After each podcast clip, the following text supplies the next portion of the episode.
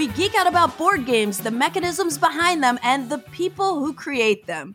I'm your host, Candice Harris, and I'm here today with Mike Murphy from the Brothers Murph. How's it going today, Mike? it's going so very well. Thank you for having me. I'm a little jealous that Nick got to be on the show first, but you know, uh, being a new dad, my schedule is crazy. I'm happy to finally be here and share in the love of board games with you. I am so happy to have you here. Yeah, and I know. Wait, Nick is the younger brother too, right? He, yeah. So really, so, I feel like I should have had like first priority for being on the podcast as the older brother. But you know what? Listen, I had to let him have it, and uh, yeah, so well, uh, he got to be on it first. well, you know, I am the youngest child in my family, so okay. that's probably why I naturally gravitated towards Nick first. But I am Gotta still, I'm so happy to have you here today. What is new with you two?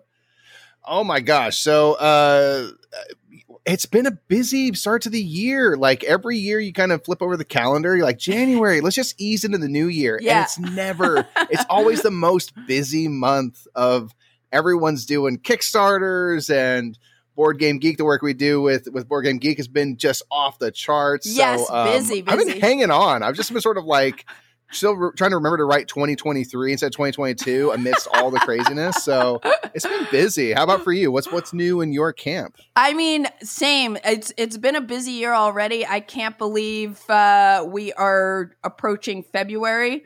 Um, at the time we're recording this, we're just, you know, a few days away from February, which is crazy to me also. Um, but yeah, so I actually did something new in the gaming realm recently. Okay. I so I I've talked about this on the podcast before, but I got into this uh TCG, this trading card game called Flesh and Blood recently. And okay. it just has me so hooked still it's kind of like a hero battler game where you do this deck building and every hero kind of is very distinct and has its own play mm. style and it's just really really really cool and so i decided with uh, my friend jordan like we were like let's go to one of these proquest events so they do these these different competitive events where you know i think oh, it's wow. something like when people were com- well, still compete in Magic the Gathering and stuff like that, and you, yeah, can, you can make money. And I knew, I knew, I was like, I'm probably going to pay forty dollars to just go get whooped. yeah, yeah. and and I did, but I got some pizza out of it, and um, also I nice. met I met some really cool people, and I learned a lot, and I did lose all of the games I played except for the one where my opponent never showed up. So I got an I do have one win in the books. there you go. Boom. But, it's a you know, you got something on the record now. Yeah, something yeah. to build off of. Exactly, exactly. But yeah, it was just it was a really cool experience because I've never competed in anything with board games or card games or anything like that. And yeah, yeah I was nervous. It's another level. Yeah, totally. It's it's it's something to like you know be into a game, whatever that might be, and and like you know TCGs and really lend themselves to people that learn high level play. Oh yeah. And I imagine it's cool because like you said, you got to find a you know a little a few more members of the community. And then I wonder for you if it's like you see people doing stuff and you get to learn so much about like, totally. oh, I did not think about this aspect of the game or this synergy between or totally. you know cards or how to use this character. So yeah. that seems really fun. That's worth 40 bucks to me. Totally. And there yeah, it was just like really exciting to be in a room with 50 people that were all yeah. like super hype about this game the way I'm hype about it. And That's yeah, so they were cool. all everybody was really cool. They were help they're helpful and understanding like when you're, you know, the I'm like, "Hey, I've never done this before. I've only been playing for like a little under a month. You know, I'm a rookie, yeah. but I'm I'm I'm here to just like dive in and oh, yeah, it was so cool. It was it's cool to find yeah, it's cool to find a welcoming environment there as well because I feel like it can be intimidating to jump into. So yes. it's nice if the people were cool. You're like, all right, nice. Like this isn't such a, a scary thing to jump into and and totally. uh, embrace even further. Totally. And it was also kind of funny, uh, related to the podcast. Um, I met this guy, Colin, there, who, uh, during like one of the breaks in between games, he came up to me and he was like, Are you from the Board Game Geek podcast? Because he recognized my voice. And Yeah, that's like, awesome. That's, like, I am the podcast. that's just it's just kind of wild because I I know you know people. If I go to a board game convention, there will be some people that recognize me because of the way I look. You know, sure. I've never had somebody yeah. like hear my voice across the room and and not know what not necessarily know what I look like. Yeah, so that, follow the sound of your voice though. Yeah, wow. yeah, yeah. So that so that was kind of uh pretty cool. But anyway, so yeah, that's that's another level. That's kind of what's new uh in my world or what was new recently. Um Very cool. Thank you, thank you. Uh, but today we're going to talk about board games with elevating art. You know, like yes. games where the art is so good and so fitting that it enhances the experience of playing the game, you know? Like where yes. where you kind of like naturally associate the art and the gameplay.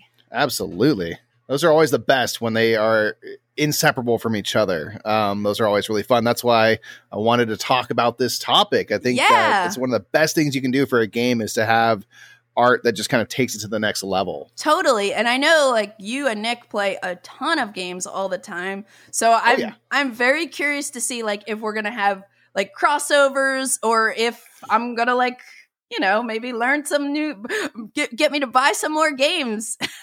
hey, yeah, that, that's always the my favorite thing to hear. It's just like, dang it, you made me spend money now, and I'm like, well, sorry, I like what I like, and if you think you like it, that's great. totally, totally. But before before we start discussing board games with elevating art, I'd love yes. to hear what you've been playing lately, Mike. So let's jump Absolutely. into fresh plays.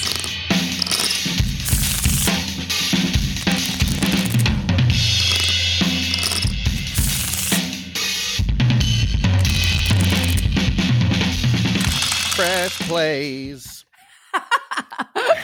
so I played a couple things recently um, uh, that that have really kind of well, one's kind of new to me, and one is uh, one I haven't played in a while, and I kind of re-remembered. So a game that's Ooh. new to me that's really fantastic. I picked up right at the end of the year and didn't have a chance to play it until the new year here is Paperback Adventures. Ah. So this is a game um, loosely related to Paperback, which is a kind of a word spelling game ultimately. We're going to have cards that have a bunch of letters on them. You're going to try to assemble the kind of best word you can. Paperback Adventures turns that kind of concept into you can play it one or two player, but mostly it's a solo game uh, from uh, Fowers Games and Tim Fowers and Sky Larson. Oh, cool. This turns it into a kind of boss battling uh, adventure game where the words you spell you can either splay to the left or the right to get a bunch of icons that will help you deal out damage or give Whoa. you defense and block and stuff like that. And it's very much very much inspired and openly so inspired by Slay the Spire, oh, which is a game cool. that I really enjoy. So awesome. you're going to be getting better cards, upgraded cards. You can get MacGuffins, which are kind of like relics that give you kind of game breaking powers and you kind of go against uh, harder and harder lackeys and then bosses as you travel through books. Um, uh, you are the, the kind of theme of the game is that you're a writer with writer's blocks. You're thinking up like different adventures, and that's the thing that you're doing. But you're spelling using words to kind of power up attacks. It's super cool. That sounds awesome. It's, it's so fun and so weird and different. And I love Slay the Spire, and so a game that's like so, you know, uses so much of that DNA uh into like a word spelling game is just like epically what? fun. Yeah. It's so cool. Whoa, that sounds really cool. And I think I do remember paperback as well. Is that yeah. is that a deck builder? Yeah, it's, a deck building kind yeah. of word spelling game. Yeah. yeah. So it takes a lot of those elements, the art style and everything like that, and kind of turns it into uh, splay the spire, they say, where it's all about when you develop a word, you splay it to the left or the right to get certain icons and to be able to buy stuff. Ugh, there's so much fun. There's different characters you play as. You have like a kind of a core box, and then each of the three characters have different kind of focuses, different kind of. Uh, I played the damsel does a bunch of like poisoning of people and stuff like that. Um, it's really fun, and I like kind of like word spelling games, yeah, and so. Sure. Uh, it's been perfect to play, and as a solo game, you kind of sit there and just think about what you want to spell and what you want to do with that word. That is awesome, and yeah, yeah. it sounds very, very different too. I'll, I'll have to check that out. Yeah, it's really fun. It's a good kind of solo adventure. That's paperback adventures. But what's something that you've played recently? Oh my goodness. So I I think it was Tuesday night. Uh, I went to a game night with the the the folks from the Game Brain podcast, And nice. uh, yeah, and I ended up playing my friend, my good friend Ben broke out Brick and Mortar. And okay. Brick and Mortar was a game that he's talked about. I didn't hear, I, I may have heard some other people talk about here and there, but it's a 2021 release from Nicholas J. McCullum. And okay. uh, I believe his publishing company, Octoraffe Games, like octopus and giraffe. Eight-headed giraffe game, yeah. yeah. uh, it's it's a supply and demand market manipulation game for two to four players where we're okay. basically like retail and investors. We're opening different shops in our own neighborhood and we're trying to supply them with inventory. Then we're trying to sell that inventory and make as much money as we can. So then we can buy victory points and hopefully win the game. mm, um, okay.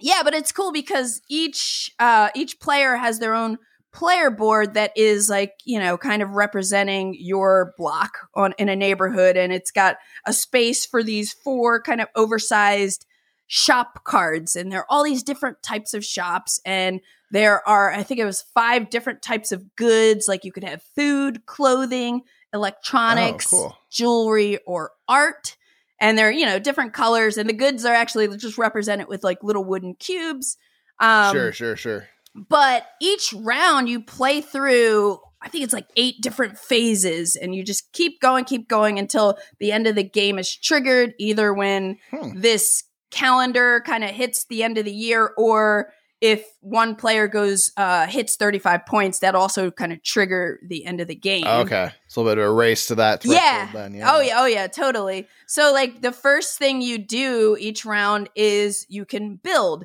So you'll have a hand of shop cards that you start with but there's also like a card market that has i think like five face up shops.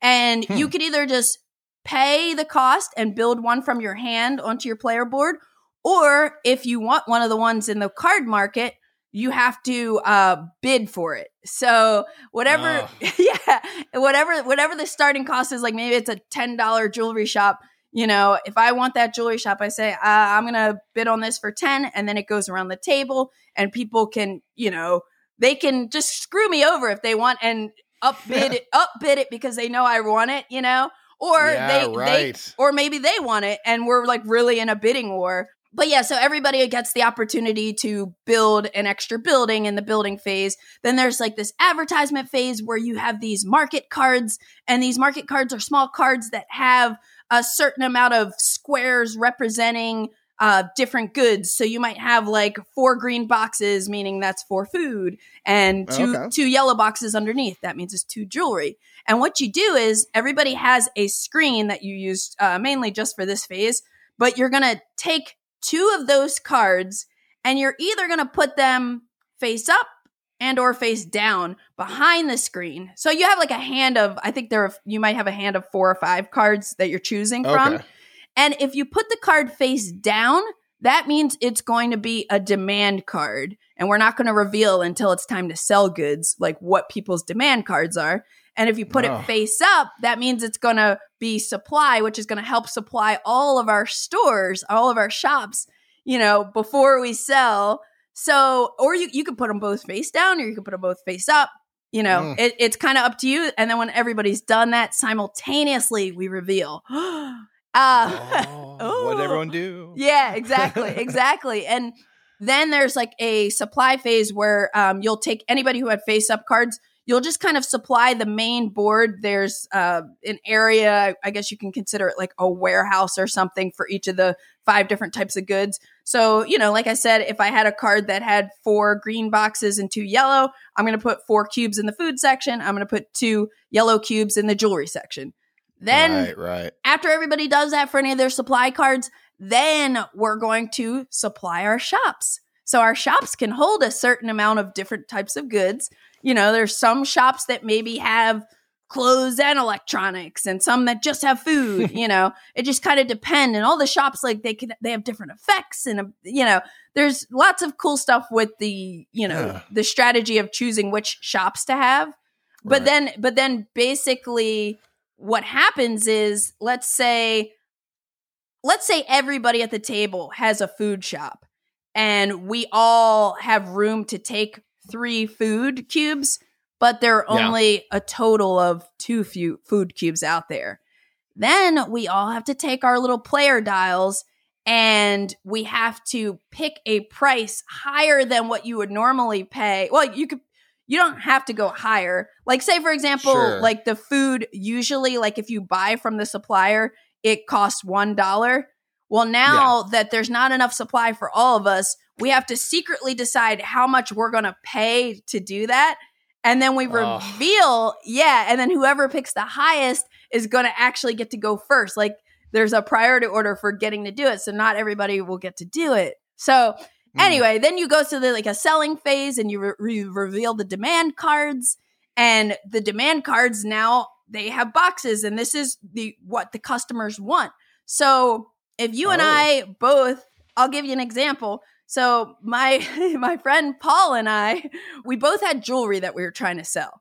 And mm-hmm. he was in a position where he just like really needed money and jewelry pays like 18 usually if there's enough demand and you you could just sell it for 18 bucks, which is huge. but big time. But because of the way we played our demand cards, there was only demand for one jewelry. So him and I had to take our little dials and say, how much are we going to sell our jewelry for? And whoever, oh. yeah, yeah, whoever picked the lowest is going to get to sell first. So it was so stressful. And I went back and forth in my head, like, how low do I make this so that I make some money, but that I beat Paul? Because right. if I did not sell my jewelry, I didn't mention this, but your shops have an aging process. So each round they kind of tick down, and I was going to lose that jewelry. It's worth 18 bucks, you know? Oh, man, this thing's been collecting dust on the shelf yeah, for too long. Exactly. You got to move that product. exactly. That's exactly what it is representing thematically. Uh, so, anyway, we reveal our dials, and I set mine to 10, and Paul did 11. Oh, so wow. I got you guys to sell. for deep yeah, discount. we yeah. went for deep discounts and like we both kind of like sat there for two or three minutes trying to figure out like, hmm, like what is he gonna do? Like how we were so close, but in the end, I ended up getting to sell my jewelry. Um, but uh, yeah, so then you like age your goods and you have to pay maintenance on your buildings. But then at mm. the end of the round, you get the opportunity to spend money for points. So there's like a conversion. Right. Like I think if you spend four bucks, you can get one point, and then uh, ten bucks, you can get two points or whatever. But that is the only opportunity you have to like really buy points. But you have to be thinking right. about I need money next round to buy supplies so I can sell again. So it's like there's a lot you kind of have to factor in. But yeah. Anyway, was just so cool. I love the player interaction in it. It kind of reminded me of Arkwright Light. Like I don't know if you've ever played Arkwright before. I have not, but but it's it's it's really good. If it's like this, I'm interested. it's really good. It's it's hard and it takes a lot longer to play from my one experience. Sure. But um but yeah, this is this is brick and mortar. Um so I I'm, I, I assume you this. haven't tried. Yeah, I'm, i assume you haven't tried. No, but I want to. I love the idea of.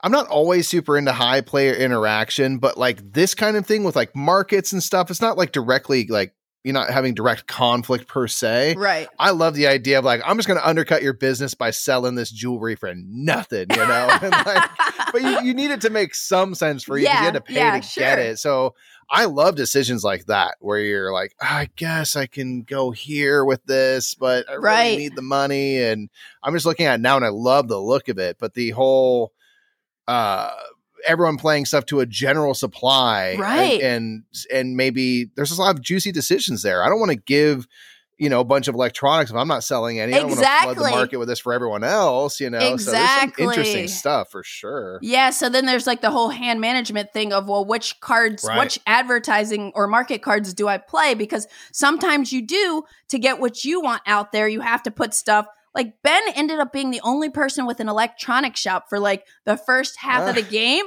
and there yeah. kept being electronics, so he would make like forty eight dollars selling his four electronics. No competition whatsoever. Yeah, price, baby. yeah. So anyway, I just I just like thoroughly enjoyed it, and I ended up like the next day um, telling my partner Matt about it, and I told my friend Jake about it, and I was like, wow, I really like this game. Like, you know, the more I'm telling stories about what happened, like we had a great time playing it. So I ended up buying it for myself. A little, ah, nice. a little treat yourself. I haven't bought a game in a while, and I've been trying to kind of cull my collection. Yeah, yeah, yeah, Treat myself That's, to one. I'm looking at it now. I'm gonna, I'm gonna try to track this down. This seems super awesome. I, I, I like, think you'll dig it. Yeah, the whole like, kind of market manipulation type stuff is is uh, not as fun in real life, but in here, you know, there's not no one's actually getting hurt by it, so it's kind of a good time. Yep, for sure. So yeah, that that's brick that's cool. and mortar. Uh, what else have you Very been playing nice. lately, Mike? All right, so I talked about I was playing something new, then uh, a game that I I pl- you know, it hasn't been that long since I played it, but it's been a minute. Was Tawantinsuyu, the Inca Empire, Ooh. and specifically the Golden Age expansion, oh, which oh, cool. uh, offers up, I think, four modules you can play with. There's kind of a, a, reconfigured solo mode, and then a few other modules to kind of add to the game, add some layers, add some different things to uh, kind of consider. So Tawantinsuyu is one that we've been. It's from Board and Dice, and it was out in 2020 from uh, David Turczi. And um, Tawantinsuyu was one that when I first came across and I played it on like Tabletopia, which for me sometimes can be good. And sometimes I just can't quite, quite grasp what I'm doing because mm-hmm. it's in the mm-hmm. digital space and sure. stuff. And so I played it and I was completely overwhelmed. David Turczi has a mind that's just on a different level, made like anachrony and stuff. Like right. I don't know, right? That, that dude can see numbers and stuff in a way that I just don't understand. so you see this board in Tawantinsuyu that's like got a million and one options of where you can place your different workers and all these symbols and things. And when I finally got to play it physically, and you have the cards in hand, which will tell you like you're going to play this god card, which gives you a certain symbol and then it kind of starts to make more sense about you can start to see what your options are a little better. So over the last couple years now, playing Tawantinsuyu, it's kind of risen the ranks to become my favorite of what we would call like the, the T, T games, games, from Board and Dice, right? Te- Teotihuacan and stuff is also way up there for me. But this one for both my brother and I has just really gotten a hold of us. It's so fun to play. You are uh, placing these workers out onto what is ultimately this big hill uh, and you have your kind of high priest at the top of the hill, and they're kind of moving around in a little mini rondel. And then you can place your workers out on these kind of different sections of the hill and stuff, so long as you can pay the food cost. Because if they go all the way to the bottom of the hill, I guess we'll call it a mountain. It's quite a ways away for them to walk. So they need food for their journey all the way down the mountain. Uh, and you are trying to build up resources, build buildings. There's a temple track you can work up. There's um, uh, you know, you can do little conquests against kind of neighboring nations and stuff in a very abstracted kind of way. Um, and it's just really fun to try to figure out like how to eke out as much as you can with a meager amount of resources. And the expansion adds some really fun stuff where the color of workers you put out matters. If you have a uh, a white worker, a little white colored meeple, uh, it's like a priest and they can do like a bonus action and you ah, can uh. you know pay a potato to do another task and stuff that's surrounded by your where you place your worker and things like that and and stuff like that and on, in the expansion you have these like hybrid workers so now they're two colors so when you place them you get to choose which color they Ooh, are that's uh, cool. uh, which gives you even more ways to kind of work everything yeah so like stuff like that I'm like oh this is awesome it's like more flexibility and there's a whole new building type which you can put those uh you can populate with meeples so it helps you get those colorful the multicolor workers and stuff and so in a game that already is not hurting for options now there's even more stuff to consider but it wasn't overwhelming and so i was like man how oh. did you oh. do that where I, it's just like kind of to me with expansions they're always the best if it's kind of like you can take it or leave it. Right, right, right. Like if like if you didn't want to get the multicolor workers in the game, you're not going to be hampered. You're not going to like not be able to win. Right, right. So it, it, engage with it as it makes sense for you and your brain and your kind of thought process. Uh, which I was like, that is so nice. Thank you for cool. doing that because this game has plenty enough for my little feeble brain to kind of like focus on. But um, it just reminded me like why I enjoy it so much. It's just there's a million and one things going on, but they all fit together nicely in a way that is somehow understandable. Yeah, and I, am like, sure. I don't know how you did that, where I can follow this when seemingly there's a million different things to track. So I think it's quite a feat. So Tawantinsuyu, the Inca Empire and that new expansion is just uh oh chef's kiss. It's just a why it's my favorite T game, I guess, right there. That's cool. And did the expansion yeah. just come out last year or when when was Yeah. Okay. Yeah, the expansion came out this last year. Um, so we picked it up also at the end of the year um, at PAX Unplugged. Um, yeah, so it's it's fairly new, and I don't, you know, I think it's now kind of available in stores and things, but awesome. I think that's only kind of recently because obviously in the you know the last few years there's been so many kind of production delays shipping delays and stuff but it's it's out there now which is um, one i highly recommend if you like Tawantinsuyu get that expansion and it's just more to explore and you can add in as many or few modules as you want so again it's kind of add the parts you dig ignore the parts you don't sure i love modular expansions time. yeah yeah this great. this is one where i think i had the same first experience as you on uh tabletopia and yeah. uh I remember liking, but I also like right at the same time uh Tekhenu came out. And I just yeah. ended up playing more Tekhenu, and I really don't have much experience with this one. I love David Turczi's like, games, and it's yeah. just this is kind of like something I've been wanting to jump back into because I really liked what I saw. But I think for whatever reason, because of timing and whatever was going on in my life at the time these both both these games were coming out, I had just focused more on Tekhenu but yeah. you are making me want to uh, bust this one back out and yeah, revisit it's the it. best. cool. I definitely played a lot of Tekhenu early on as well, but then now Tuan-C is taken over, so and it's here to stay. very, very cool. So I also recently played uh, Twilight Struggle Red Sea Conflict in the Horn of Africa. Okay, tell and, me about that. Yeah, so this is. Are you familiar with Twilight Struggle? I am. I am. So is this an expansion or is this like a standalone situation? I had not heard of this um, specific version. this this is a standalone kind mm. of zoomed in scope version that is in GMT cool. Games' uh, lunchtime series where they're doing these like kind of quick playing, low complexity huh. games where you can play this in an hour. So, uh, and this is also, by the way, designed by Jason Matthews, published by GMT Games.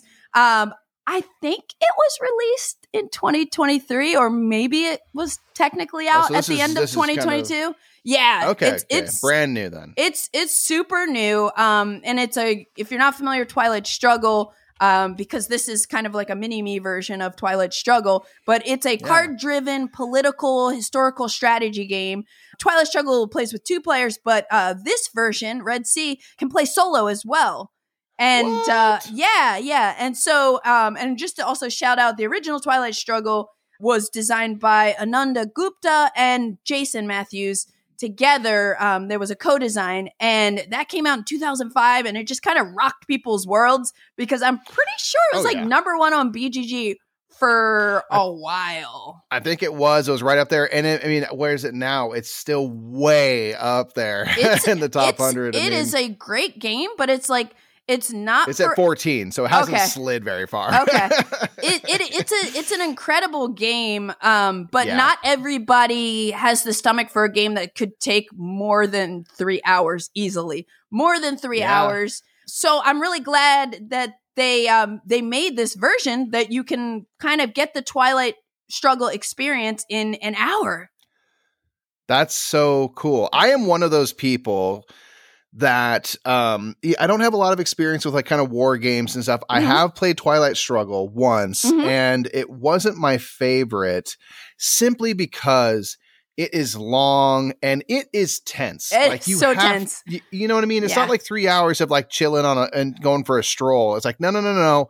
You got to pay attention. So I'm really excited at the prospect of something that gives you that feeling, uh, yes. game wise, but shortens it down and makes it a little less um, it's more digestible. Yeah it's more digestible. Yeah. so so this version takes place in uh, 1974 again it's still the cold war. And um, mm-hmm. you know i guess there was a socialist military coup in ethiopia that kind of shook alliances and strategic balance in the horn of africa during the cold war.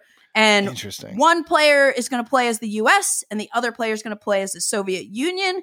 And you only play two turns in this game uh, yeah, you only play two turns, and the goal is to have the most victory points. But it could actually end earlier, like if somebody gets to ten points, or if the DEFCON contract gets too low, where you know one player caused yeah. a nuclear war, the other player wins. Um, right, right. And there are also like these scoring phases that get triggered. So when the Africa scoring phase triggers, if uh, one player has control of a certain uh, set of different countries, uh, they c- you can automatically win the game that way too. Interesting. But the the general flow of the game is uh, so I said two turns. Each turn you're going to start with a hand of nine cards. And okay. these cards are mostly event cards. Like they'll have an event on them and they'll have an ops value. And some of them are going to be US events, some of them are going to be um, Soviet Union events, and some of them are going to be neutral, which, are, you know, either player could technically trigger.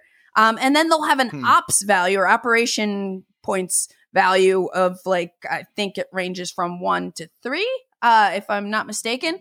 Okay. But you're going to be playing cards on your turn, and you're either going to trigger the event on the card if it's with your faction or your country, or you can uh, use the ops value, which, like, if I use an ops two, I can spend that to do something else, like uh, beef up my influence in a country or try to, um, you know, uh, do a realignment roll and reduce one of my or one of my opponents reduce my opponent's influence in a region or make a coup attempt and like really try hmm. to like get them out of um, certain countries and because uh, you know ultimately it is kind of an area influence uh, struggle that you're like in right. this tug of war a very very tense card play because if i if i'm playing the us and i have cards in my hand that have um, that are Soviet Union events, um, that means if I'm playing against you, Mike, when I play that card for the ops, you're going to get the opportunity to trigger that event.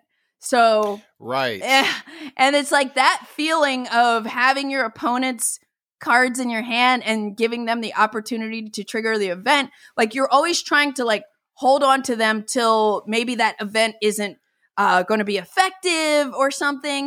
Um, right. But like, yeah, there's just like, you know, this is why the game is called struggle i'm sure because every time you you get your hand of cards it's like such a tense struggle um, but besides the event cards there are also these scoring cards well just two scoring cards um, one that's an africa scoring card and one that's a middle east scoring card um, and okay. you don't know necessarily if a player has that card in their hand. So there's this tension of like, hmm, do they have that Africa scoring card or is it still in the deck? You know, when are they going to trigger it? Oh, I see them like building up their forces in Ethiopia. Like, what's going on? You know, so there's like, there are lots of like little things going on in your mind um, as you're kind of, you know, playing There's through a lot to consider. There's so much to consider. The map for Twilight Struggle is just huge yeah. I think it's like a world map pretty much, you know? So this one is just kind of uh, two regions, Africa and the Middle East, and each region has, you know, a certain amount of countries where you'll be able to add um, influence, and they're just little cardboard chits or tokens. Right. See kind of who has the. Uh, yeah. So you're going to be trying to like. exactly. You're going to be trying to get control um, of these different regions uh, or prevent your opponent from having control of too many regions, you know, and hopefully position oh. yourself well for when a scoring card is triggered. But mm-hmm. but you also have like the space race track, which is awesome. That you know is also in the original Twilight Struggle game. Um, and then you have again the DEF CON track that tells you the DEF CON status. You, you know, right. so uh, that like the closer it gets to a nuclear war, it impacts other things in the game, other actions in the game. And then you also have the headline phase where, you know, after you have your your hand of 9 cards, you're going to pick one card face down simultaneously and then you're going to reveal them and you're going to trigger the events on them. So, that's another like hmm. just kind of tough decision of like which card to use for that. But anyway, I think like this is awesome. Like the fact that you can have a Twilight Struggle experience on your lunch break, like in an hour or maybe maybe even less. You know, this is like a great way for new people who have ever like if you've ever been curious to try Twilight Struggle but super intimidated by the look of that crazy big board and like how It's long so it takes. much- Like this is yeah. this is a great way to learn it or to play it on a weeknight, you know, multiple times. And it still it still has the same tension. I'm telling you, like Yeah. you will Well, it seems like it keeps all that kind of core of Twilight Struggle perfectly intact and just really does do what you said about like zooming in on a specific area. yep. And because of that, it, it- can be scaled down in terms of time because you're going to be able to suss out, you know, who's going to kind of control that area a lot quicker than who's going to control the world. Right. in Twilight Struggle, um. Yeah. And the fact that you can solo this has actually got me hope. And it's also, I'm not going to lie, Candice, you were talking about it. I started looking it up and it's pretty affordable. You're getting it. like, You're getting it. Order it. Do I it. might. I know, I know Yeah. for a fact that Nick will have no interest in playing it, but if I can solo it, then I don't need him anyway. I can just you know, I can Ah, exactly. take down the Soviets myself. he he he might like it. He might like it.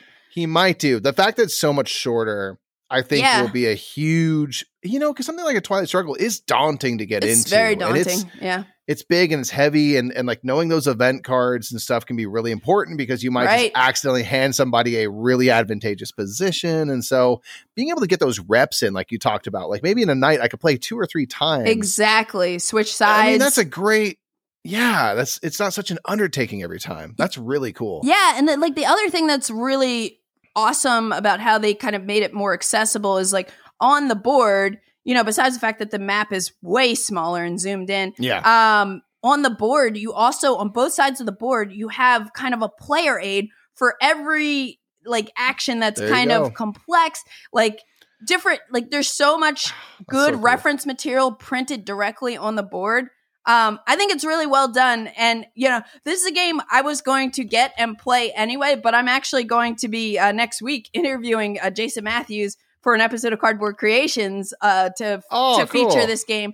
And I'm like really, really excited to um, talk to him about it. And, you know, just like what went on in his mind from, from create or from them, him and Ananda originally creating Twilight Struggle to getting here and making this like, more accessible, quicker playing version of it. Yeah, and it's kind of cool to see it like so long after um Twilight Struggle came out. The man came out like 2005, or something. So it's yeah. like, you know, way later. Yeah. A, a, that shows like the, the staying power of that kind of game. People have played and love it and discover it, it. constantly Yeah. still. Um, and it's cool to be like, hey, here's some new content that stands on its own. So For sure. maybe it might bring in a whole new generation of people that are into, you know, GMT kind of war games and stuff. Very Yep. cool. Yep. And this is not a war game, even though it's like it's more of a political Cold War game. Yeah, it's a, it's a Cold War game. Yeah, exactly. Just in It's case that scares anybody off, it's it's Yeah, yeah, no, it's not it's not more yeah, of an not the same level influence push and pull kind of game. yeah, exactly, exactly, exactly. cool. So, should we talk about some board games with elevating art, Mike? It's my favorite thing. I'm absolutely down. Again, art to me is just it can it can help so much for a game and it can hinder so much for a game as well. I think it's so crucially important for kind of bringing Totally. at least for me into a game and helping reinforce like how this game works and stuff. So when art is really done well, it can elevate a game, it can prop up a game, it can take stuff next level. Yeah, yeah. I- yeah, I'm all in. I I totally agree. And um I don't know about you, but I I picked 5 games and I have like an honorable mention. Same. My games are not really in a particular order, but I will say the Sure. the last one that I'll mention is the first one that came to mind, Okay. if okay. that means anything, but um but yeah, these are all just this was hard. I I had a bunch and I kind of had to like narrow down cuz again, I'm trying not to like let this episode be like 3 hours or something crazy. yeah, there's a lot to consider though in terms of like when it elevates, you know, are are you saying that like it just again takes the next level that is sort of a a game that's there but the art really kind of sustains it and that's the best thing about it. There's a lot of things and ways you can kind of approach it. So I'm really curious to hear your picks to see if you Sure, have any of sure. the same ideas. Yeah, Yeah. yeah, exactly. Like we might have gone in complete different directions with this, or I don't know. yeah, we're, we'll, we'll find out. So I'll Yeah. I'll just. Do you have any honorable mentions? I do. I have one. Okay. Um, You go first. and it's really that. just a way to sneak in a sixth choice. I know, I know. We're gamifying Um, this. That's what we're doing. yeah, look, like you do. My honorable mention is going to be Everdell. Um, Ooh. uh, it's got you know it's by Andrew Bosley uh, art wise, and I feel like Everdell really. You know, along with like Wingspan, there's a few games around this time, but Everdell really ushered in like a whole era of games of like cozy games, of Mm. like cute animals doing like human things games. Right, right. I, I mean, I can't really see so many other games existing if Everdell wasn't done. You know what I mean? Yeah, and like that sure. art has really sustained through several expansions, a big collector's box. Um, I just I, I feel like it's a fine enough game, you know, tableau building, worker placement stuff, that's great and everything. But like if it didn't have the theme it has, this game to me does not make a mark like it does. It's but it's captured people completely because the world Yeah. is just so beautifully rendered. yeah, yeah. Of course I want to make constructions and bring critters into those constructions and stuff. You know what I mean? Like yeah. it's everything for me with that one. So that's my honorable mentions Everdell. It's just ah, I can't That's can't imagine what that game would be without that without that theme and those that art. that's really that's really really cool. Yeah, people love Everdell. This is one that like I've only played once. Ugh, I love the components. I love that giant tree and everything. oh yeah, yeah, I didn't even like really think about it too much because I've only played it once, and I actually sure, sure. like I kind of had a lukewarm experience with it where I like didn't Sure. didn't love it. Um, but I know so many people that do love it, so it, it's one that I would be happy to like revisit at some point.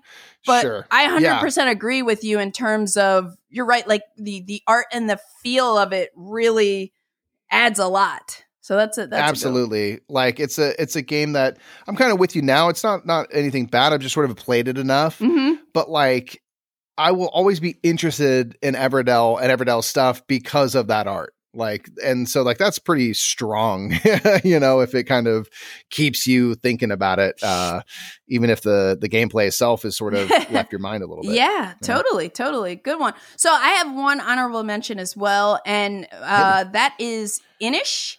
Um, Yeah. Oh. yeah, remember pick. Inis? Uh, Yes.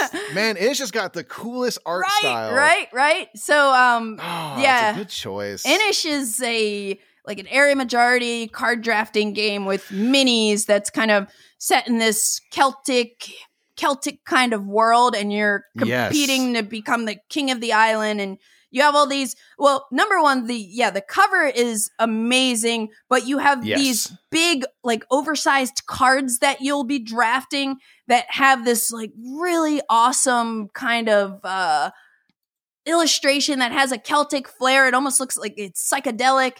Um, but it really it is trippy a little bit, yeah. it really it really grabs you. But then there are also um the tiles, like the the ti- the territory tiles that you're building out, like they have beautiful art as well. And to me, I ever since I like first played that game and saw it, like it just really, really captivated me. And you know, making this list and having this come back up reminds me that I need to bring this back to the table at some Sure. point. Um, and I will just say the the artist um, is Jim Fitzpatrick, and uh, the Mm. person who did the territory tiles is Dimitri uh, Bielak. And Nice. Inis is designed by Christian Martinez and published by Matagot Games. Uh, but yeah, that's that's my honorable mention. And again, it's it's something that you know this list has inspired me to like break that back out. Uh, I love it. Yeah, because the other That's a great pick. The- Thank you. The the other cool thing about it is like it has multiple um like different victory conditions. So I love games that have different victory Right. conditions because it really like keeps you on your toes. Like you have to like watch what other people are doing. You have to kind of bluff a little bit and don't be obvious about what you're doing and then boom, victory. Boom, there you go. Yeah, the one time I played it, I did not win, but uh it was really cool in the art. Yeah, it was like just so rad to look at the cards. And yeah. there's a lot of stuff to consider in that game. That game is is pretty wild. I'd love to to revisit it for sure. Totally. Okay. Um so now we're done with our honorable mentions. Let's get to the main list. You you go first. You go first. Okay. All right, you got it. Um, I'm gonna choose uh, Dreadful Meadows. Huh. This is a new game that isn't out quite yet. It was on Kickstarter, I think around you know in the fall, around Halloween. It has kind of a Halloweeny theme, and this is what is so awesome about this game. The whole production really is just adorable. This is a game where you are making candy uh, your different kind of candy makers, and you are going to be kind of drafting these tiles that will uh, be kind of valued one through five, and based on whatever value they are, one, you know, twos and stuff, you will produce a different kind of candy if you do a kind of like production action on that space. Uh, and what you're trying to do is produce this candy to fulfill contracts. The candy itself is also your money, which you can use to buy more patches, which increase your field. So you're kind of candy farming. And it's set in this kind of you know, almost Tim Burtony, but you know, friendlier, I'll say, art style huh. where there's a character, the main character is this kind of like pumpkin headed person who's a little bit Jack Skellington ish and stuff. And uh, you know, another person's like this person is just a big eyeball for a head and stuff, but it's very kind of cutesy and approachable and fun. Uh, and so it's a perfect game for kind of evoking like a Halloween feel, but still being um you know, not not scary. Uh, and I love and I'm just so enamored with the fact that we're just like these like you know yeah. candy makers and stuff and growing candy on farms and like supplying it to the people and making everyone happy and stuff. Oh, wow. And the fact that like the kind of very colorful, vibrant Halloween aesthetic uh to me i'm like this is now an like evergreen game that i'll play around that time of year probably every year in perpetuity you know forevermore very uh, cool and like yeah, I was just captured by far by the art. Ultimately, a kind of a light but thinky, you know, like puzzly kind of game, not too heavy, very accessible, but that art really just hammers it home and makes it just so charming. So that's Dreadful Meadows. Um, it's got art by Paul and Claire Tobin. Um, it's by Arcus Games, um, and Lucas Adams is the designer. And so it'll be one coming out this year. And um, perfect Halloweeny game. Love it so much. Very cool. I I hadn't heard of that one, but I looked it up yeah. while you you were talking about it, and yeah, it looks it looks really cool. It's got some good stuff going on. Yeah. Awesome, awesome. So uh the first one I'll bring up is Trickerion, Legends of Illusion. Ooh, yeah. call. Yeah, Trickerion is a Mind Clash game uh, designed by Richard Amann and Viktor Péter and the art was done by Villő Farkas. And um, okay. yeah, this is a heavy worker placement game for two to four players where you're playing as a stage illusionist and you're trying to learn different tricks and perform magic shows. Yeah. And to me, the uh, it's a great game. It's a great game. Um, but the art and the the vibe of the the artwork and the illustration on the board and the color palette and everything it just really hits it home and it makes me feel like I am in the prestige the movie exactly. The Prestige, which that's I'm like exactly what I was going to say. Yes, that's it. And like, there's so much detail to the different like worker placement locations, and then yes. there's even on part of the board, uh, there's a big like theater kind of where you have the stage where you go to actually perform the tricks. Right or the illusions. but uh it's it's just like it's a really great game. It is heavy if you're, you know, um right. it's it's not for the faint of heart. But yeah, if you're if you like very like thematic feeling games, the art on this one just kind of really really elevates it for me. Yeah, it does a really good job of giving that dated you know, in the early days of kind of stage magic stuff. Yeah. Um, like you said, the, the prestige is perfect. It feels like it's from that era. It looks like it's from that era. Um, and it's kind of cool to see games do that where like this is one I would describe as making beige beautiful. Yes. You know what I yeah, mean? Yeah, like, I know exactly what you mean. Yeah. It's not automatically an ugly game. It looks like it's kind of from the past and it sort of has that you know sepia tone to it or something right. that kind of it just makes us think of like old timey stuff but does it really well. And it, you're right this is packed with detail and and they still manage to keep the worker placement spots clear right which is right. not easy to do necessarily but you can see the whole town behind all these spaces. Ah such yeah, a cool it, looking game. it really it really sucks you in um and that is Trickerion and uh, Mind Clash games which came out in 2015 wow Very nice. Yeah, that's older now. Yeah, here we go. Um, very well done. Uh, my next game is a game that usually that uses the art as the central thing you're doing is making art. This is Canvas. Oh, uh, Canvas nice. came out in 2021. Um, it's by designers Jeff Chin and Andrew Nerger. Uh, Luan Hyun did the art, um, and from Road to Infamy, Infamy Games. Um, this is a game where you are painting canvases you're painting art and you have these semi or these translucent cards that will have little bits of art so it might just have one little feature kind of in the foreground or a card that provides the background and you're kind of ultimately doing set collection stuff mm-hmm. because uh, certain cards will provide certain icons or colors and things and you're trying to have your once your painting is complete you stack together a certain amount of these cards together into a sleeved um, and ultimately a sleeve, sleeved card to complete your painting, you want to have certain things showing, certain things being avoided to kind of score the most kind of influence and points. Um, but what's so cool is that you, by putting this one element of these cups that are in the foreground and this tower that's in the background and a person observing the tower, you can mix and match stuff and create unique pieces of art. That's so cool. Based on the cards that you kind of draft. And I think that is so That's cool. So that cool. like you're making a game art. with amazing art. Yeah, a game with amazing art where you are making art and you can take art that exists and make new art with it based on which cards you combine with wh- which other cards. I think that's beautiful. I think it's so cool. The art style is wonderful.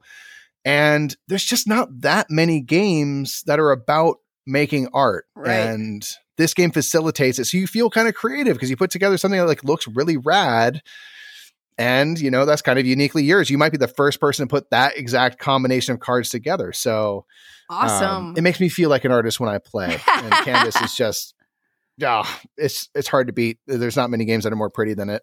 Awesome pick. Awesome pick. That's a yeah. good one. That's a good one. Thank you. So my next game is cloudspire Ooh, good call. So, Cloudspire is cool looking. So yeah, like this this is kind of a, a subtle more subtle one, but Cloudspire is a game from Chip Theory Games. It came out in 2019, designed by uh, Josh Carlson, Adam Carlson, and Josh Wilgus. And you can play it with one to four players. The art is by Jared Blando and Anthony LeTourneau. And it's basically a MOBA style tower defense game that you can play competitively, cooperatively, or solo. And right. each player is playing this like it, as an asymmetric faction. And you're in this like floating realm and you're trying to defend your fortress and then take down your opponent's fortress. But what's so cool about it is that the board is made up of these neoprene terrain maps that just have amazing art and you you set up a bunch of these little uh terrain path like neoprene mats all together to kind of build out the board and you'll end up having like a kind of a stone path to each other yeah. fortress in the game but then there there are also there are parts that look like trees and green grassy areas and you know bodies of water and forests and the the art style on these neoprene mats is just really really cool like it kind of like just makes you feel like you're really like marching towards something like right. you're on an adventure and you know chip theory i don't own it but chip theory has this like this playmat that they sell for the game um that is like it looks like a blue sky with clouds so then when you yeah. when you put the mats on that like it feels like you're in, in this like floating like island kind of thing and it just even more so like immerses you into like what you're job. doing in the game. And uh, for anyone not familiar with chip theory games all of their games use poker chips as a core component. So yes. so yeah so you'll have these like different hero chips and minion chips that have very cool artwork on them too and then they have i think they're like health and defense and underneath. Yeah you can kind of yeah, and stack. the stack underneath, yeah, and you have this like big old stack that's moving around that represents your character's everything, which is really neat. Yeah, and like a lot of their games for me are like some of the like the best like tactile experience for gaming. Absolutely. Those chips feel so good to move around and it's kind of like the gameplay can be kind of puzzly in terms of like who you're moving, when and where, but like to me that that art on those neoprene mats is just so cool. They do a good job, and I feel like it's not always easy to get really good um like resolution, I feel like on a neoprene mat. Right. Because it's not is you know, it's harder to print on, I imagine. They do a really good because they always rock the neoprene. Yes. and they do a really good job. And then yeah, even those chips themselves have cool art on them. Yeah. If you kind of take a take a second to look at just beyond the information that's that's on there. Cloudspire in particular, I feel like is kind of their high watermark in terms of the art um Yeah. and stuff in terms of the boards themselves coming together like of course too many bones has cool cute art and the the different right, right. stuff, but, yeah, uh, but the Gearlocs but but the Cloudspire is tight right, but like the main board for Too Many Bones is just kind of like a grid, sort of. Yeah, you're not, you're not, you're not really getting that same uh, flavor, and it, it just looks, right it looks epic, and like when you're, you know, moving your your heroes through down the path and making your way around, and then also there are chips that you lay out on the board that represent like uh, monuments, and I think like some Yeah. kind of fountains or wells that you can kind of tap into and uh do some exploring and everything. So yeah, so Yeah. so that's Cloudspire. Good pick. Yeah, Cloudspire is suitably epic. We uh and that mat, the, the sky mat is humongous. To- it's so big.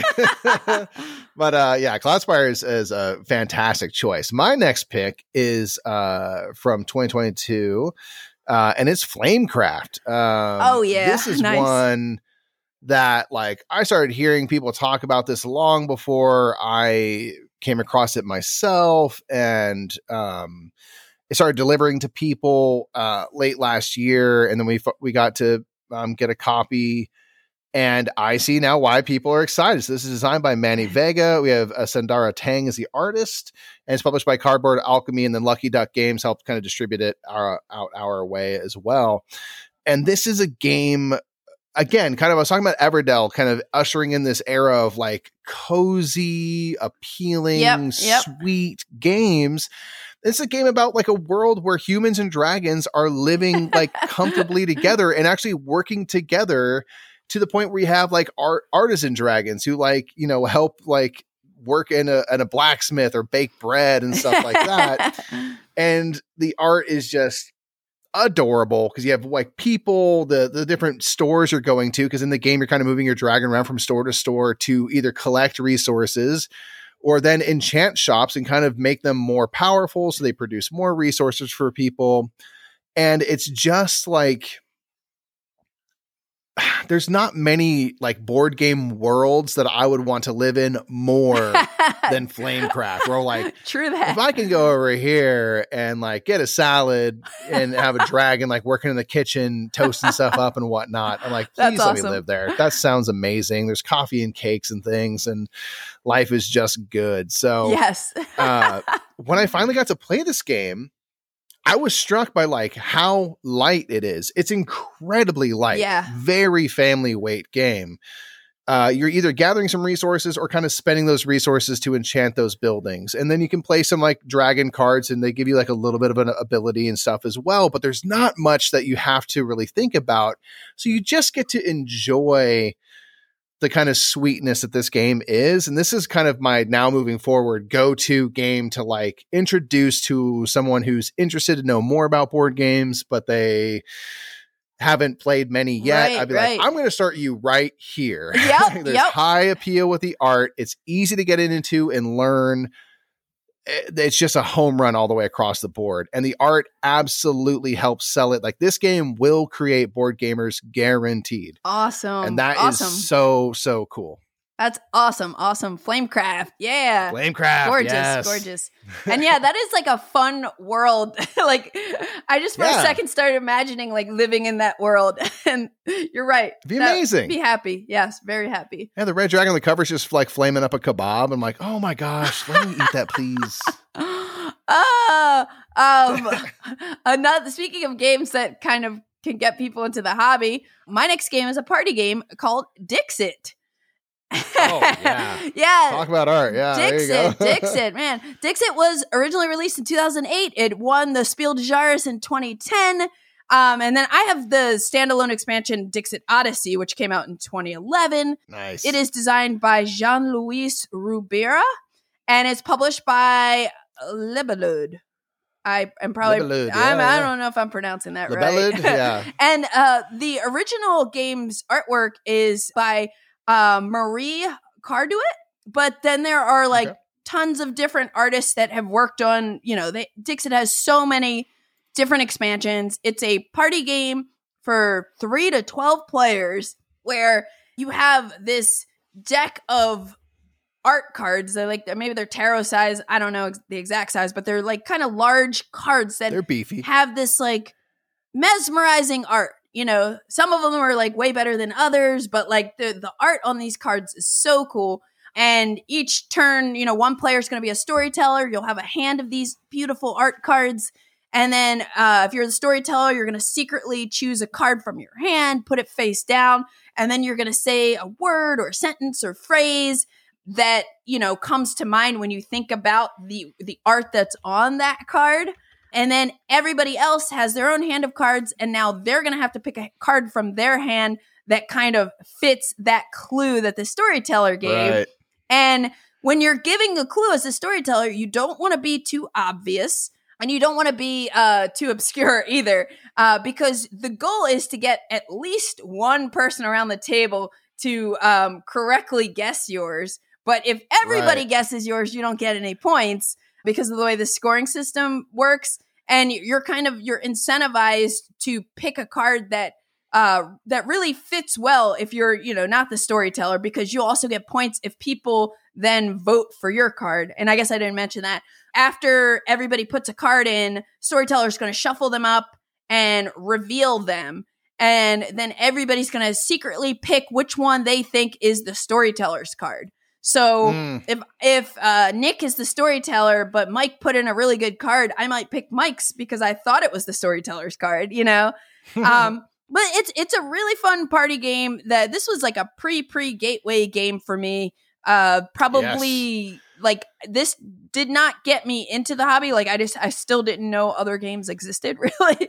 but but oh wow. Yeah, yeah, yeah. but somebody told me about this game and I bought it and I brought it. I remember the year that I bought it, I took it to our Joshua Tree like Thanksgiving trip and it was just such a hit and it became kind of a tradition for anytime we went to Joshua Tree for Thanksgiving, we bring Dixit, play Dixit on Thanksgiving Day, you know, it can play with so many That's people, awesome. but the the key takeaway is the art on the cards. The art on the cards is just so fantastic.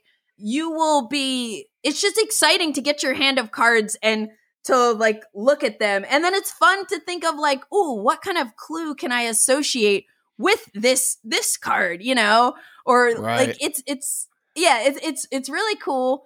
And um again, like when I would start buying expansions for it, I would intentionally not look at like all the cards. I would just kind of shuffle it in and then be surprised when I draw them and I'm like, "Oh, look look at my new cards." It's a game that look, you know, it makes the game more memorable. Like when people think about Dixit, you are thinking about that art and it's like you could have had this game, you know, this same game and had like some kind of like cheesier art or different art, but Right. the art style just like really makes it pop. I agree.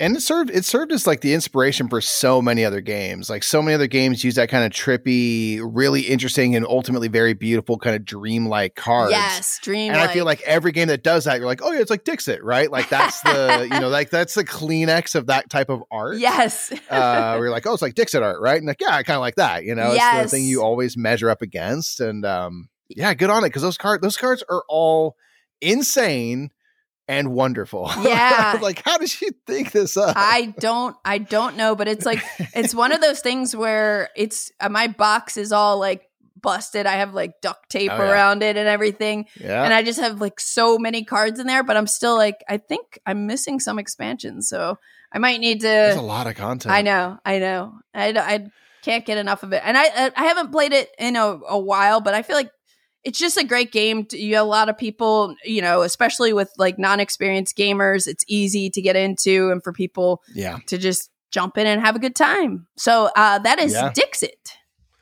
very nicely picked. Uh, my next one is. Uh, you know, it's my again. This is sort of in order. I guess it's my number two.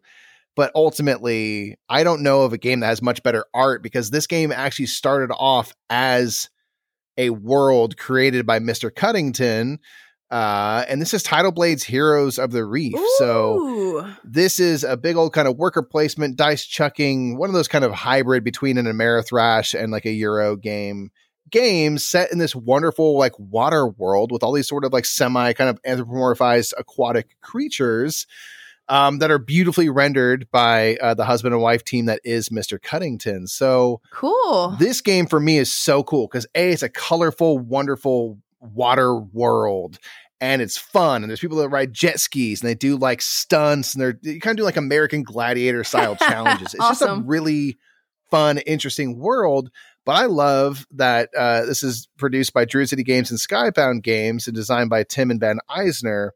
I like that James Hudson from Druid City Games originally approached Mr. Cuddington and said, like, hey, what are y'all working on art wise? Like, what's a world that you want to create? And based on that, we will then figure out a game to fit in that world. That's cool. And I just haven't heard of something going that way. wow, direction. that's cool. you know what yeah, I mean? Yeah, I don't and think I have. And I'm like, wow. And I like that on the cover it says like art and world building by Mr. Cuddington because that really is what it is. Like you created a whole kind of mythos wow. that now has spawned a uh, two other games and an RPG Dope. all from like this art. And I'm like, I can't think of art that's been necessarily more impactful than for Tidal Blades because wow. that literally is the genesis of everything else. That's um, awesome. Yeah, it's just really neat. It's a fun worker placement game where you're getting kind of a pool of dice and you are attempting challenges. As you roll kind of these dice faces on these, uh, while you attempt these challenges, you'll get to up your skills in these four different areas. And you can kind of do more and more in the future. There's monsters that are invading that you can go fight, which directly leads into the part two of Tidal Blades, uh, which is kind of a dungeon delving game. There's just so much to explore, but like the through line between all of it is that beautiful art. So, Wow. Again, talking about worlds I'd want to live in, I'd want at least vacation here. It seems lovely.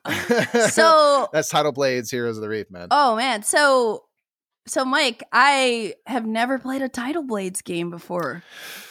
They're pretty fun. That's, they're pretty fun. They're big splashy games. Yeah. They're they're um they're kind of wild. Tidal Blades is an insane production. It's just very big and and brassy and uh kind of wonderful. So I have Tidal Blades. If you're ever keen, I need play. to come by. I need to come by for a game day with uh, you guys. Come sometime. chill. Yeah, we'll roll it out. We got the deluxe version. It's fantastic. Uh, yeah, it was well worth the wait on Kickstarter. So uh Tidal Blades, here's the reef. I'm like, just keep coming out with stuff because yeah.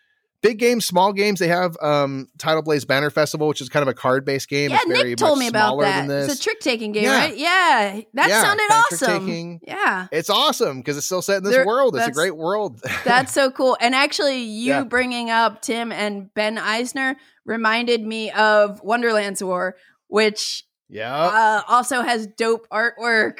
But yeah, yeah. Ugh. Ugh. That's a good one. I did. I, I don't know how I didn't think of that for this list, but uh, there's the just, there's no incredible. there's no shortage yeah. of games you could talk about. Really, yeah, we could probably do multiple parts of this conversation. I'm down. I'm down. um. Wow, that's cool. And yes, I need to play Tidal Blades games, all of them. Get after it. Yeah, it's great. Uh. So, uh, my next game is Root.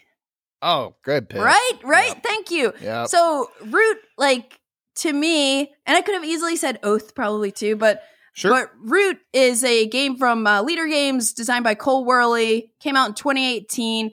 The art is by Kyle Ferrin, and it is so good. Yeah, it's it, Kyle's art style is just so unique and adds such a flavor to everything that he illustrates and touches. It's really cool. Yeah, I completely agree. But yeah, but, but, like so Root, the base game, you can play with two to four players, but with different expansions. I think you could go from one to six. And it is the most adorable looking war game. it is. It's a vicious. War- I mean, it's, it's a real vicious. legit base off coin games war game, Yeah. but it looks so sweet. Yeah, it does look. It does look sweet. Um, It's not. uh, it is not. but in Root, all players kind of control uh, their own asymmetric faction, and you're battling to gain control of the vast woodland. And each faction functions completely differently, like completely Yep. differently, and scores points differently. And the game is just like really awesome. And it has so many expansions at this point. I need a big box or some something to store it all in. Yeah, there's no shortage of content there. That's for sure. but but to me the the art really brings it to life and like gives it such a vibe. Like if you were to picture playing a game that has all the mechanisms and the gameplay elements of Root, but with like some kind of like different art or toned down art, yeah, it just yeah. it just wouldn't pop the way it pops. And that that's not saying that like the mechanisms are great. Like the game is dope, but like just like that art combination uh with the game just really really elevates it. um the yeah, the card art is fantastic. The game board, you know, they're different game boards, but like the the original one has like the, you know this forest and it has paths to these different clearings and it's just really well illustrated then there's another side that has the snowy side. Ah, oh, it's so beautiful. And again, like I could have easily said Oath, but I've just played R- Root more. And um, as far as I know, that was like Cole and Kyle's first like partnership board game baby together. Eh, right? Yeah. What a, what a way to hit the ground running. but yeah, so I had to I had to get Root on this list. Oh, that's such a good pick. Thanks. Yeah, Kyle is such a un, like wonderful distinct style. It's so neat, you know, and like with Root, yeah, it kind of makes these critters. They're kind of scrappy. They kind of like there's almost like a a roughness with the way that Kyle draws that just works well for the kind of action you're seeing in Root yes. and, and the color choices. Animates it or something. I think, yeah. Yeah, it's just so neat. It's really, really um just catches your eye. Like right away when Root came out, everyone was just like, or, or when it was first announced, even they're like, what is this? You know, what's this little raccoon doing with a knife? Yeah. You know, like don't worry about that. yeah, I'm going to get you in the dark. You know. yeah, and you you like I don't know, I don't know about anybody else, but like I can't think about Root without also thinking about this artwork. You know. Like yeah, it's just like I fully agree. It wouldn't. I just, and that's not to say that's not like a well designed game. It yes, absolutely is. Yeah, but I just can't exactly. see it being what it is without the art and the theming. Mm-hmm. And you know, because it's a, it's yeah, it's a brutal war game ultimately. So what's your what's your last game you want to mention? My last, my last game that I have to mention. I'd be remiss if I didn't. This is Shakespeare from 2015. Um, from Ystari Games and uh, Hervé Rigal and Arnaud uh, Demaegd and Neriac are the artists. Um, this is a game all about putting on uh, a play. You are you are Shakespeare and various members from Shakespeare's works uh, as your actors and you are trying to rehearse a play, get that script together, get everyone costumed up, and build a set. And so hopefully have the most prestigious play so the queen will come to see your play and not your opponent's. This game, A, like as a theater nerd growing up in high school and, and going to college for theater and stuff like that, uh, obviously the theme is has high appeal so for me. Cool. And I did yeah. like Shakespeare in the Park during the summers awesome. and things. Hmm. Um, so there's just so much kind of like that captures my heart. But the art of this game is the coolest. It is uh, just, it's all capturing people and stuff. And you have like certain people like the workers, like the seamstress and the set designer and stuff. And they're kind of like these, you know, these workers and things. But all the actors that you can put your workers on and activate in the game are Shakespearean characters. So they're not like a person playing Puck. Ah. It's just ah. Puck or King Lear and um to see they're just all so perfectly rendered for like what Beatrice awesome. is from much ado about nothing. I'm like, that's what Beatrice should look like. Like that's the style, that's, awesome. that's, the vibe, that's the energy, the attitude. King Lear is just like racked with like madness and sorrow, and like it's really evocative art. And I'm just like, they just captured it so well. They captured this world that I know and imbued these characters with life and the art. Yeah. Like, I can't even think hardly of a better of a better um more perfectly tailored for me. Yeah, yeah. art. So for me, this enhances the game so much to have That's... these characters and like that you recruit. Ah, I can't get over it. So Shakespeare, man. So Mike, I'm pretty sure the reason I own Shakespeare is because of you and Nick. Like I think, like I remember, like talking about for a long like, time. Exactly. And like early on when I, jo- you know, got into the hobby, I was watching yeah. a lot of your videos, your top ten videos you guys were talking about. Yeah. You influenced me a lot, and uh, yes. uh, I I got Shakespeare at some point. I still have awesome. not played it. Sad, sad face, oh sad gosh. face. But I will tell you this: of every time that I go to like call games and sell games I never sell that. Like I was, I, I like, wow, I, really? I've never tried. Yeah, I've never once wanted to sell that because I want to play it. Like I want to play it real bad. That's I love that it's like a unique theater the- theme and like just Yeah. I love worker placement games. And like again, you guys have talked about it so much that I'm like, I really want to try this game. So thank you for bringing that up. Like I don't even remember. I know what the cover looks like, but I don't remember what all the cards look like. But Go that's so sometime. cool that it like pops for you like that. And now that's Yeah. reminding me I have to play this game. I have to play it. You do. If ever you sell it, here's the thing: you can sell it for a ton of money because it's woefully unavailable. Oh no, but um, unfortunately, so I mean, you know, if you ever, ever, ever, ever you're on hard times, Yeah. I'm saying you got something in the back pocket. But it's just beautiful, and again, it kind of speaks to like my sensibilities and and my history with theater. Um, it's just perfectly tailored. I mean, this game helped bring me into the hobby so much deeper because I was like, whoa, this theme seems like it was made for me. Yeah. That game feels like it was made for me to enjoy. And there's that game exists for everybody. There's some game out there for Right, every single person out there that's like, this is for me and me alone. Shakespeare is that game for me. very cool. Very cool. Yeah. What's your final game, Candice? What do you got? Okay, so a little bit of setup. Last year, 2022, I was at a private gaming convention and I walked by a table where people were playing this awesome looking game. And I was like, what is that game? And that game was Feudum. Feudum. Oh, yes. Feudum- Feudum is kind of a beastie game.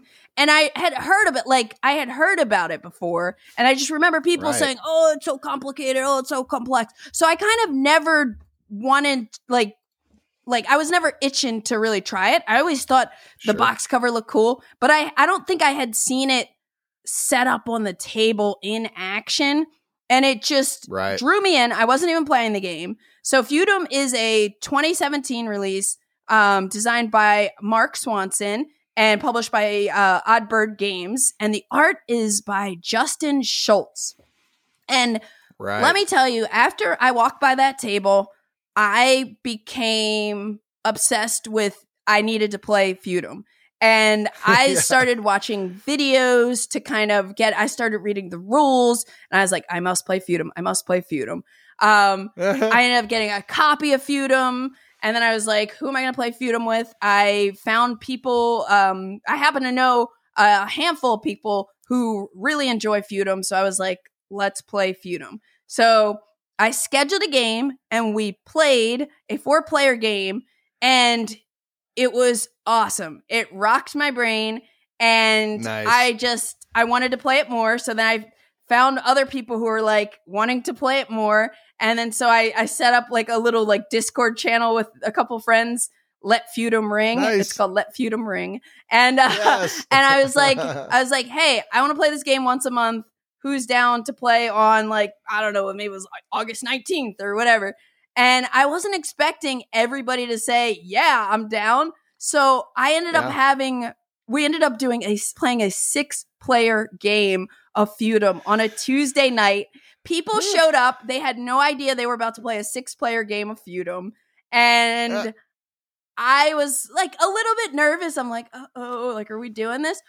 And we did it, and it only took like three to three and a half hours. So I'll say that first. That's amazing. Really. But there's a reason, and it's because I have a rule with Feudum now, and um, I'm publicly stating this now, even though I've said this to Yeah, many gotta put it people before. But I will not teach Feudum. I will not teach Feudum. I will not have a teach when I play Feudum. If you are interested in playing Feudum with me, you have to do your homework and learn the rules and and like watch a video because I'm telling you, like the people who make it like I feel like who have a rough experience with it, they're probably mostly people who are going and getting a teach of that game. And the teach can be really long and then you're overwhelmed and you go into the game and you're not going to have an enjoyable experience. But if you learn it on your own at your own pace, and it's not even like that cra- the rules aren't that crazy. Like I'm not you're not going to be like there's reading a lot of stuff to. There's a lot of stuff going there's on. a, there's a lot of stuff uh, kind of going on together but that's why if you like read the rules on your own or watch a video and then you come to the table we can answer any like little questions here and there, but you just jump into sure. the game and it's such like such a pleasant experience. Every game that I've played, uh, or, or just two at, at this point, but like both games I've played have been so smooth and fun because everybody just comes to the table and we're like, let's go. We play the game. And so that is my that is my recommendation for anybody who's ever been interested in playing Feudum, um, who's been intimidated by like people saying, "Oh, it's so complicated." It's like real like when you do it this way, it really doesn't feel that like heavy of a game. I'm I'm actually quite shocked at like how it has like a over a 4 complexity rating because it's like it's like 4.6 it's way up it's there. just it's a it's a little it's it's different it's a little different and um but anyway i kind of got ahead of myself so feudum is an economic medieval fantasy game with some area influence and hand management and resource management. And you know basically you have this beautiful board.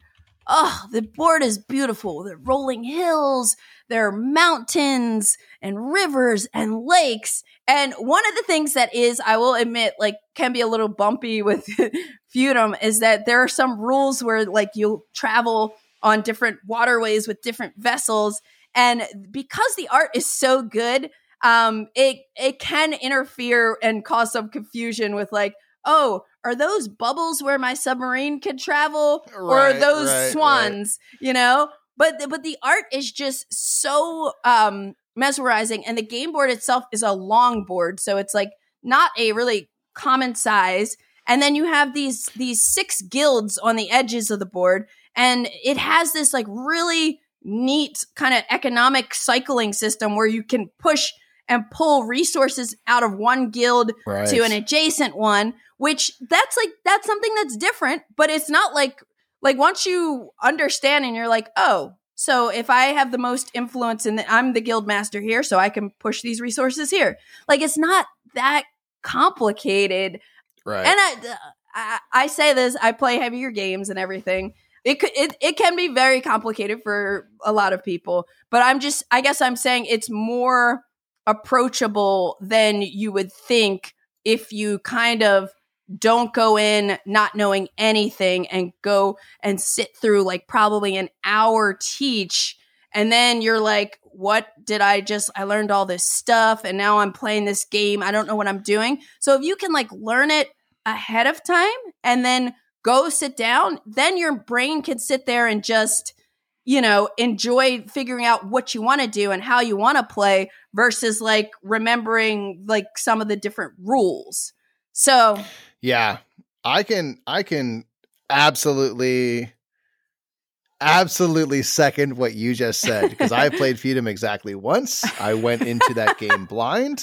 I did not have a good time yeah. because it was so much stuff to to it's so much stuff to be downloaded with at one time. I don't think it was actually that much like that hard to understand. It was just so many. Oh, because I was looking, I was like, "What are the bubbles for? Oh, what's that over there? Oh, right. birds. Is that something you fly?" And I'm like, and I got to the point where when we started the game, I was just like, I didn't know how the guilds worked yeah. on the outside. I'm like, that's how you do like the most of the points stuff. Right. And so I did not do well right. in this game. Uh, so I really I appreciate the way that you kind of laid out of how to approach this game, and it's actually got me interested to maybe give it another go and try to do that and really take in whatever parts I remember in my brain now, right, kind of learn right. it slow and then go into a game. Because one thing I did come away with from that game, having not enjoyed the experience so much, was like, man, I love the look of this game yeah. so much. it looks so amazing and I didn't know what to do with any of it. Right. I'm looking at like all four covers uh, right. uh, from the main expansions all become one big piece of art. Like it's incredible looking. It is so fun and kind of cartoony yeah. and weird. Yes, all of that. And wonderful. Yeah, this is a great pick, but I, I agree. I think I think the way you approach this game is very important yes. because it's a heck of a slog if you're going in with no information, someone's trying to explain it to you. We played like a five or six player game. It took a ooh, lot longer than your game ooh. did. I'll tell you that. Yeah, if, if, you if you have people that like have, and I'll say like when I did when I played the six player game. So it was me. Mm-hmm. I was playing my second game like maybe a month later, And then there were mm-hmm. probably four people who had played Feudum a couple of times, but not in a while. So they kind of refreshed. And then there was one person uh who uh he my friend Jason he always does his homework when he like he always likes like learning the game before he comes over anyway but he I told him the rule. He did his homework. He showed up at the table. He actually crushed us too. Like we were nice. he he was doing kind of like I don't know. We were distracted, I would say. Uh, but he he did a great job.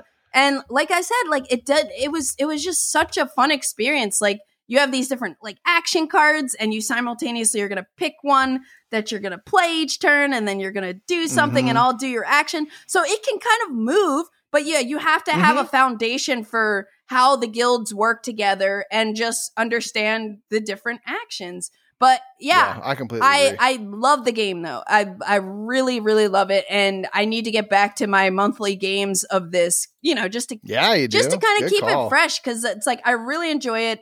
Um, the art kind of just like really puts you in a world, gives you you know you're you're kind of immersed in what's going on because the art on the board especially is just so Agreed. good. But the card art the box cover art is also really really awesome. Yeah so it's just a fun funky game. Yeah funky well is the word well picked. Yes fun- yeah but in a good way in a great in the yes, best way. funky feudum. Love it love it. Yeah. there you go. Awesome. Well mike thank you so much for coming on today and talking about board games with elevating art. I'm so glad we didn't have any crossovers because it was like, you know, it's a very subjective thing. So it's just cool to hear other people's opinions on, you know, what games where the art, you know, what other games art feels elevating in. Cause I'm sure you could survey 10 people and have, or more people and have, you know, all different lists, which is really, really cool, which is really, really cool. Yeah. That's the very best thing about games in general is like there's so many different types of game, there's so many different types of art styles, and there's gonna be something that appeals. I love that every game out there is gonna be someone's favorite game and someone's least favorite. yeah, I think it's great. I honestly awesome. do. I think it's beautiful, and so yeah, and we could absolutely. I've thought of ten more games just even talking here today that that, that were right? worthy of mention. There's so many more still. Right. So well, yeah, uh, thanks for having me on. I really appreciate it. Absolutely. Yeah, it was great talking to you. We'll have to revisit this topic and I know, I know, we're both like so busy, but hopefully one day this year, or at a convention or something, we can get some gaming in. Like I got to do Shakespeare. That's that's Let's that's up happen. there. That's up there. It. I love it. Cool, cool. Well, thanks, Mike. No problem. You've been listening to the Board Game Geek podcast, produced and edited by Candice Harris. Special thanks to Matt Fonda for editing and mixing our music. Be sure to visit us on the web at boardgamegeek.com. You can also find us on YouTube, Twitter, Instagram, Facebook, TikTok, and Twitch under Board Game Geek. You can reach us by email at podcast at boardgamegeek.com. Thanks for listening and happy gaming!